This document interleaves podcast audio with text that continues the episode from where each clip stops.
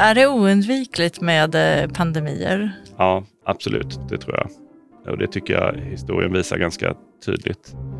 Eh, sen är det ju en, en spännande fråga att fundera över när nästa pandemi kommer och det tror jag, det tror jag ingen vågar säga att den vet. Men vi kan ändå se ganska många faktorer som gör att det är nog så att det snarare kommer bli fler och fler pandemier eller att de kommer komma oftare och oftare i vårt samhälle idag om vi jämför 100, 200, 500, 1000 år sedan. Vi kan vänta oss fler pandemier efter covid-19. Med ständigt nya kontaktytor mellan människor, djur och miljö kan virus mutera och hitta nya arter att infektera. Samtidigt kan läkemedelsrester i naturen påverka resistensutveckling hos bakterier så att antibiotika och andra läkemedel inte längre fungerar.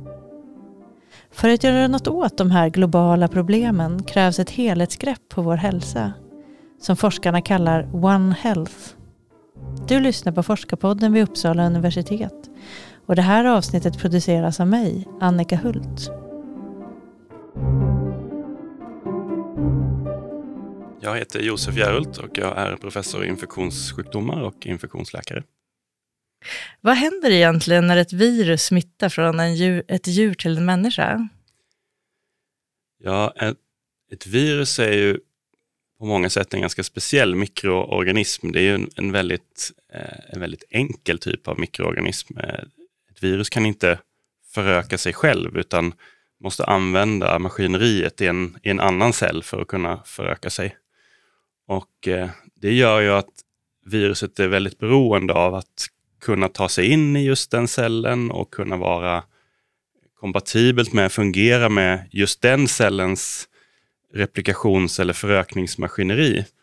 Ehm, så det, celler eh, i olika djur, människor, olika arter fungerar på lite olika sätt och eftersom virusen är så beroende av just det här maskineriet i, i, i cellerna så, så måste virusen vara anpassade och fungera med just, just den cellen i, i just det djuret eller den människan det försöker infektera just nu. Då.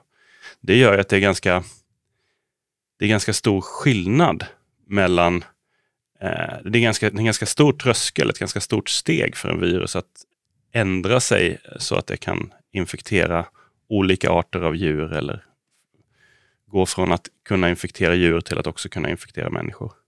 Och ändå så händer det där ibland. Mm. Är det för att det då är eh, kompatibelt på något sätt, viruset? Ja, det är väl ofta för att mm, virus har, många virus har en förmåga att, att ändra sig ganska fort. Att eh, ansamla mycket mutationer som man säger, det vill säga att det, de Eh, Eh, de kan ändra sin arvsmassa eh, väldigt fort och, och, få, få förändringar på olika delar i arvsmassan. Och de flesta av de där förändringarna är förstås eh, betyder ingenting eller är dåliga, men några av förändringarna kan ju då plötsligt ge virusen en möjlighet att binda till en ny typ av receptor eller eh, fungera med en lite annan typ av cellmaskineri från en annan art eller så. Så att virusens mutationsförmåga blir ju som en, en, an, en anpassningsmöjlighet till nya miljöer och nya, nya arter att kunna infektera. Och vad var det egentligen som hände under covid-19-pandemin? För då, då var det ju ett virus som plötsligt eh, dök upp här. Och hur gick det till? Ja, eh, det ärliga svaret på det är att det vet vi fortfarande inte riktigt.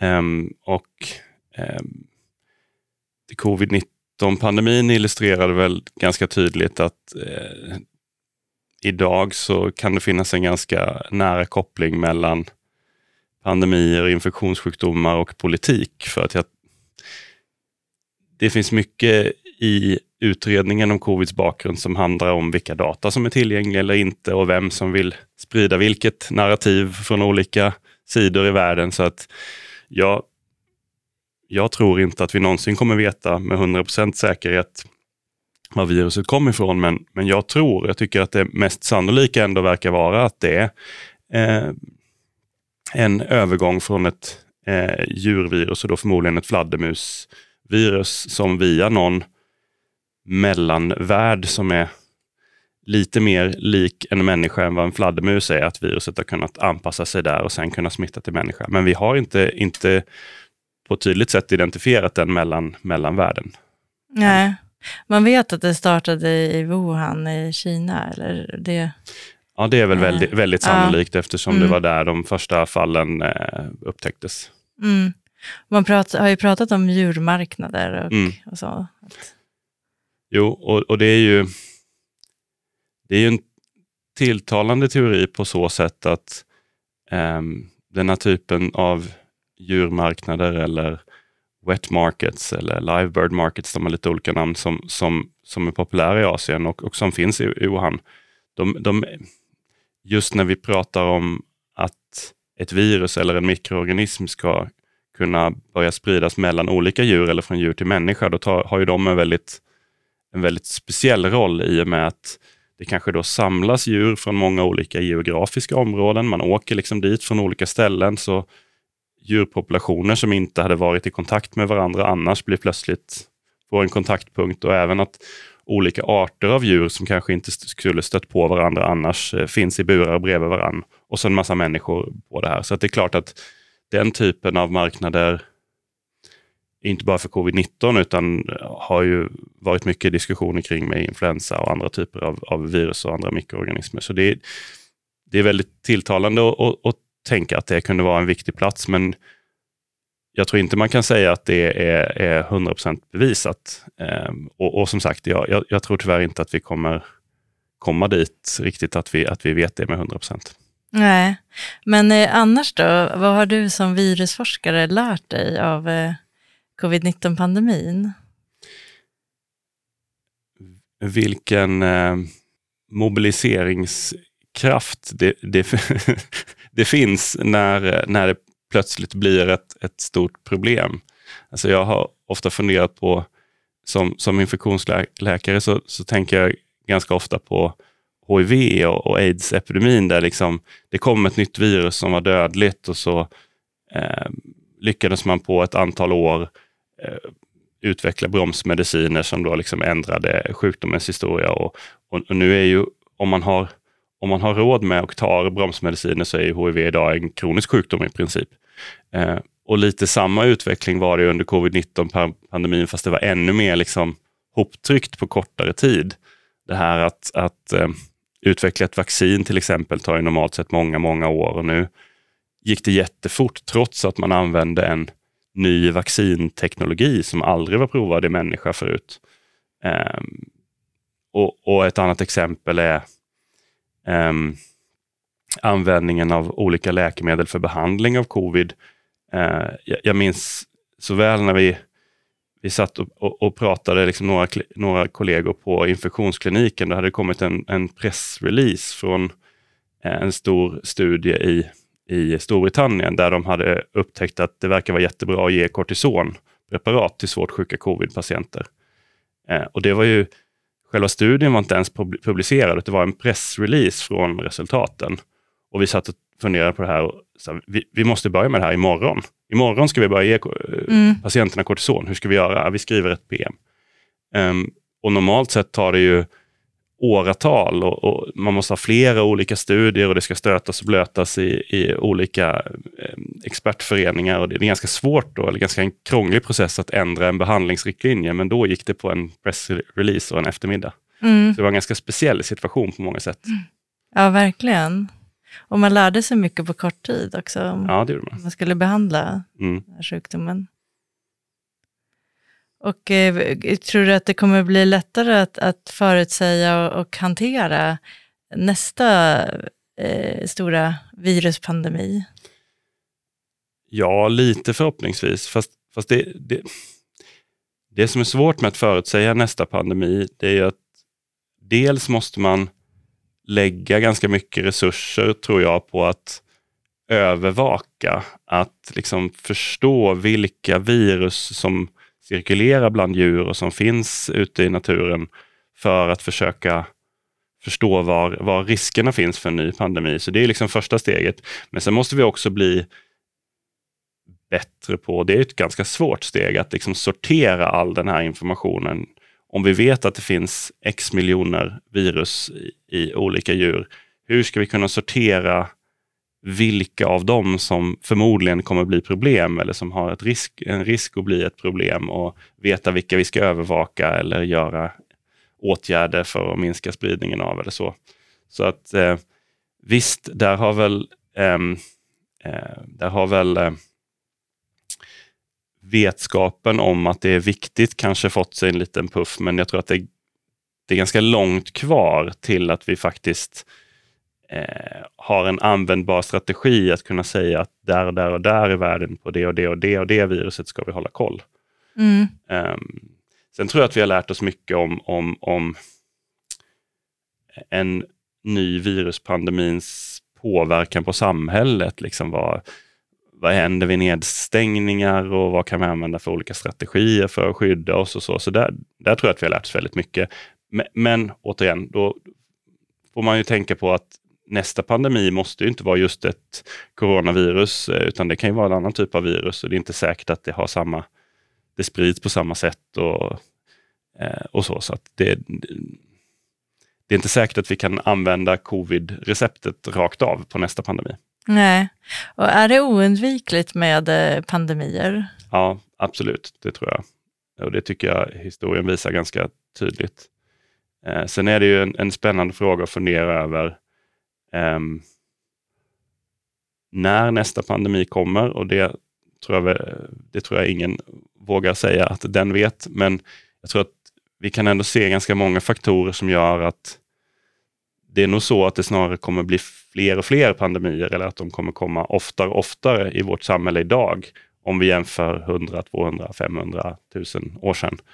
Därför att samhället förändras på många sätt eh, som rimligen borde underlätta eller öka risken för, för uppkomst av nya pandemier. Jag tänker till exempel på att vi blir fler människor och bor tätt tillsammans i, i städer på ett sätt som aldrig förr, men, men också på eh, hur vi håller våra djur, att vi har väldigt, väldigt stora besättningar på små ytor av livsmedelsproducerande djur. Och de, de är ju också en slags liksom, eh, evolutionära julaftnar för en, en mikroorganism om man lyckas ta sig in i en besättning med 100 000 kycklingar till exempel och kan eh, spridas då mellan alla de här och samtidigt ha chansen att förändra sin arvsmassa så har vi då skapat miljöer som, som underlättar liksom, de här förändringarna.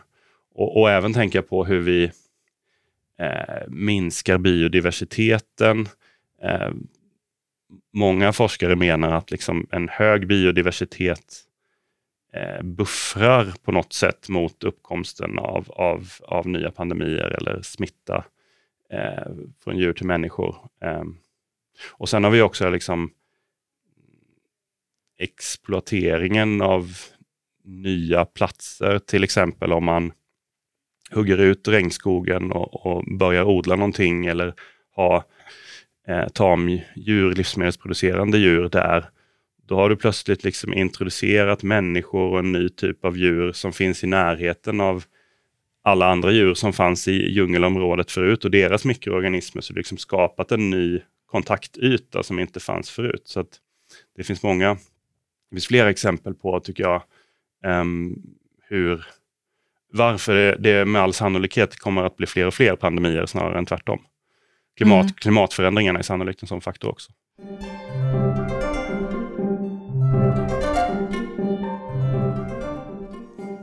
Ett annat spår i din forskning är läkemedelsrester i naturen. Eh, varför är det ett problem med det här? Eh, jo, många typer av läkemedel, särskilt eh, nyare läkemedel, är ofta väldigt stabila kemiska molekyler. Eh, ofta har man ju designat dem med det i tanken därför att man vill inte att de ska brytas ner i kroppen jättefort för då måste man ta tar tabletter jätteofta för att hålla koncentrationen uppe i kroppen.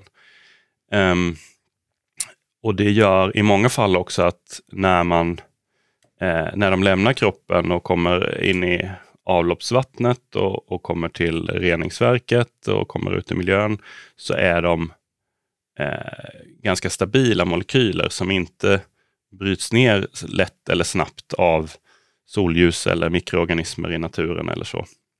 Det är också så att, att eh, våra kommunala, våra reningsverk som används i världen är väldigt sällan eh, bra på att bryta ner läkemedelsrester. För att eh, när de designades, då, var det, då, då, då hade man inte det här i tanken alls, utan det var liksom andra saker som de skulle bli bra på att ta bort. Ja, och hur, hur stort är det här problemet? Är det ett stort problem?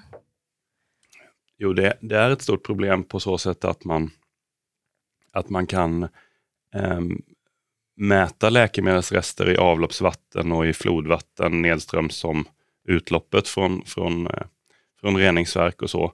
Man har också kunnat visa till exempel beteendeförändringar hos fiskar vid vissa antidepressiva ångestlindrande läkemedelsrester i låga nivåer, eh, liknande de som man hittar i vatten och så.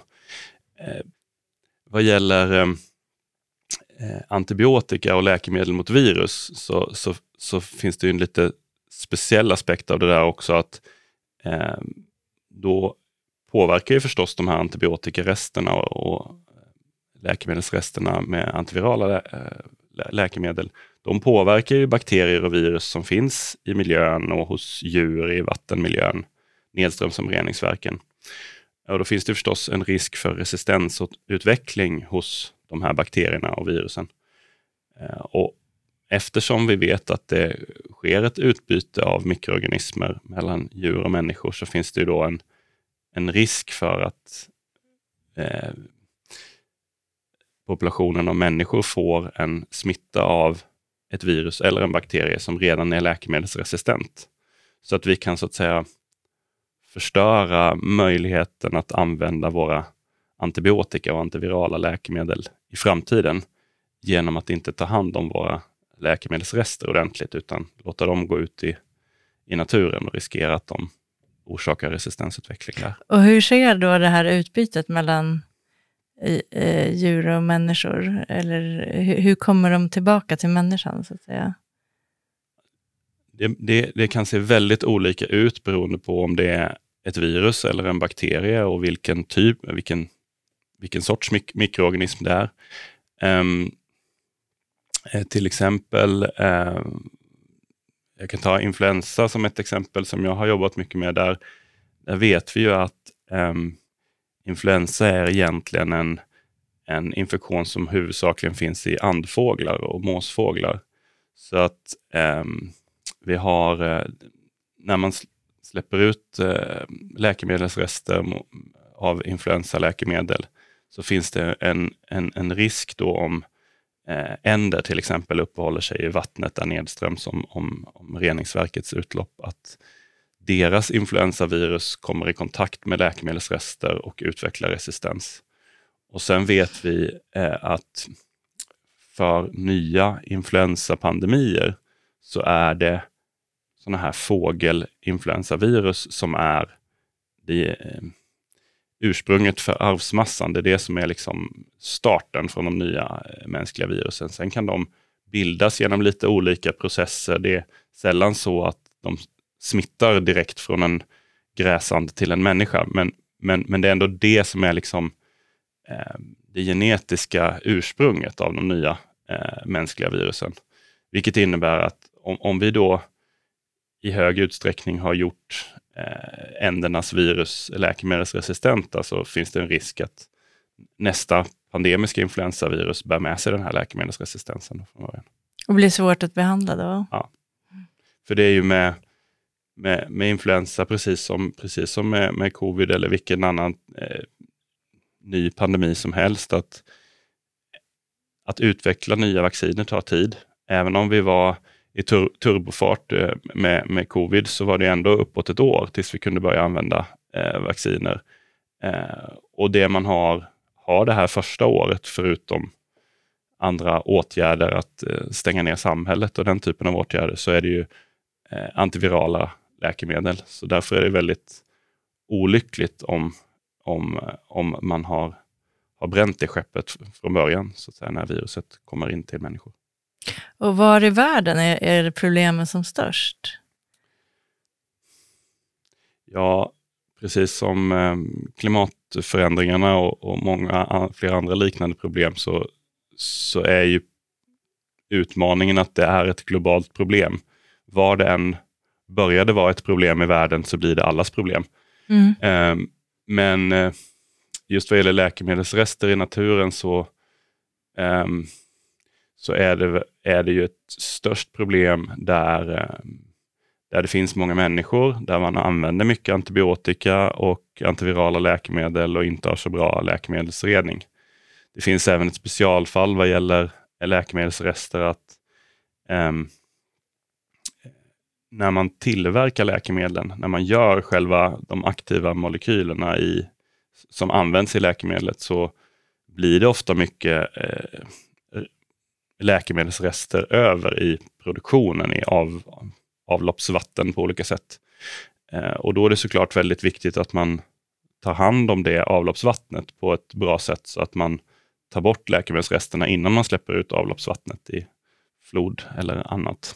Eh, och Det kan skilja väldigt mycket på olika ställen i världen, hur, hur noggrann man är med, med den, det processandet. Och det är också så att, att eh, väldigt mycket av de här aktiva molekylerna av läkemedel som vi använder i hela världen, trots att läkemedelsföretaget kanske är från Europa och till och med själva tablettillverkningen kanske är i Europa, så är det ofta så att den aktiva molekylen, den aktiva ingrediensen i, i, i, i tabletten, så själva läkemedelsmolekylen, den har tillverkats någon helt annanstans i världen. Där man kanske inte har eh, samma, samma möjligheter och tänk att rena bort läkemedel från sitt avlopp.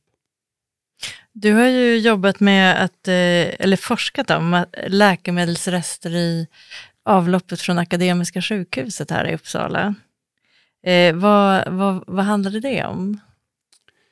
Ja, ett sjukhusavlopp är ju eh, väldigt speciellt på, på många sätt eh, i det att eh, även om de flesta, den största mängden antibiotika om man tittar på hela samhället används ju inte på sjukhus utan den används ju av patienter, personer som är hemma och tar sina läkemedel. Men eh, om man tittar på mängden avloppsvatten, den li relativt lilla mängden avloppsvatten som är från sjukhus, så blir det en väldigt, väldigt hög koncentration av antibiotika i sjukhusets avloppsvatten. Eh, och Det är också så att många av de här mer sista linjens preparat, eller de där vi som, som läkare är allra mest oroliga för resistensutveckling, de används kanske i stort sett bara på sjukhus och inte på andra ställen. Eh, så det gör ju att eh, det är möjligt att om man skulle eh, kunna rena sjukhusavloppsvattnet eh, på olika sätt så skulle det kunna vara effektivt. Det finns också ny forskning som, som, som antyder att det kanske händer farliga saker i själva avloppssystemet. Alltså att det här eh, avloppsvattnet är en miljö där det finns mycket bakterier. Det finns mycket redan resistenta bakterier från patienter som har behandlats med mycket antibiotika och så finns det antibiotikarester och att um, det kan bli en resistensutveckling eller ett sånt här utbyte av resistens mellan olika sorters bakterier. Att det kan ske redan i, redan i avloppsvattnet så att säga på sjukhuset. Så därför är det en, en det är det en viktig fråga att fundera över. Sen är det förmodligen så att, att det kommer att bli hårdare regleringar om att våra kommunala reningsverk kommer behöva eh, ta med någon form av eh, reningssteg som, som eh, tar bort mycket av läkemedlen. Så, så kanske att den biten, åtminstone på ett antal års sikt, kommer att lösa sig innan vattnet släpps ut i en, ett vattendrag. Men men det är fortfarande så att den här eh, själva avloppsvattnet är en, eh, kan vara en viktig, eh, en viktig plats där resistensutveckling sker.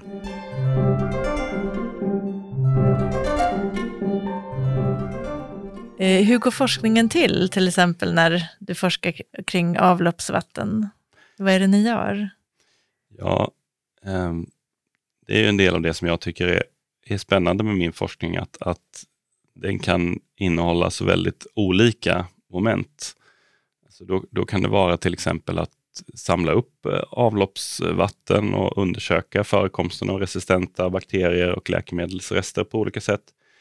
Eh, vi har också testat eh, ett par olika sätt att försöka minska läkemedelsrester genom eh, behandling med enzymer och genom att testa en ozon eh, behandlingsanläggning på sjukhuset. Och då, då är det ju väldigt tillämpat att, att um, ja, vi helt enkelt kopplar in en sån anläggning och mäter med och utan och det blir väldigt uh, tydligt på något sätt vad man gör. Men det finns ju också mycket mer eh,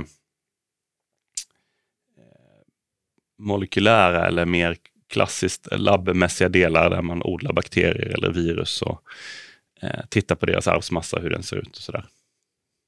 Och hur kom det sig att du började forska om det här? Um, ja, jag tror att mitt ämne infektionssjukdomar på något vis kanske inbjuder till ett lite bredare tänk eftersom vi delar väldigt många av våra bakterier och, och, och virus eh, med eh, andra djur och ja, men överhuvudtaget att det är liksom en...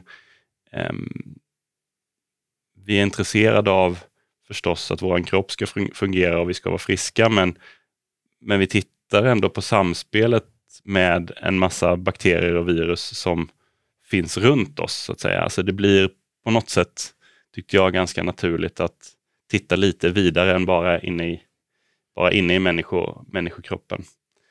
Eh, sen tror jag också att jag ganska snabbt blev intresserad därför att eh, nu börjar det bli lite bättre, men när jag började så var det extremt lite gjort på det här området.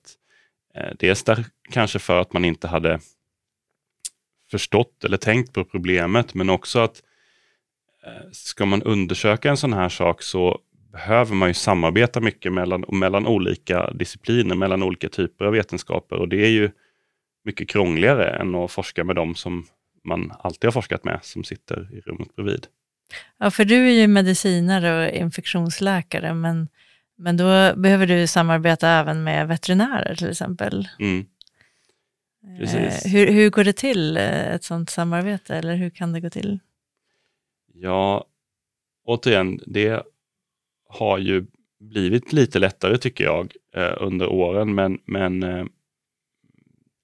i början så, så var det ett, ett stort problem eftersom ja, dels vi finns ofta på olika universitet och vi eh, har inga naturliga kontaktytor och man kanske eh, mellan olika discipliner så har man inte riktigt samma vetenskapskultur. Man pratar inte riktigt samma språk. Det är inte lika lätt att samarbeta. Men, men, men även mycket mer strukturella saker som till exempel hur får man forskningsfinansiering? Um, för 10-15 år sedan så fanns det inga forskningsanslag för den typen av tvärvetenskapliga projekt, utan eh, veterinärernas forskningsfinansiärer tyckte att eh, nej, det låter mer medicinskt och de medicinska forskningsfinansiärerna tyckte att det, här är väl mer veterinärt och, och så vidare. Det, det har blivit lite bättre, men eh, skulle absolut kunna förbättras ytterligare. Mm, ni, ni, kallar det här eh, konceptet för One Health, är det så? Jo, just det. One Health. Eh, och det är ju ett, Eh, ett, begrepp som har eh, många olika exakta definitioner och det kanske inte spelar så stor roll. Men, men, men själva grundidén är ju att, att det finns eh, många viktiga problem i, i eh, som vi människor och vår hälsa står inför, som vi inte riktigt kan förstå, undersöka eller göra någonting åt genom att bara titta på en liten bit i taget.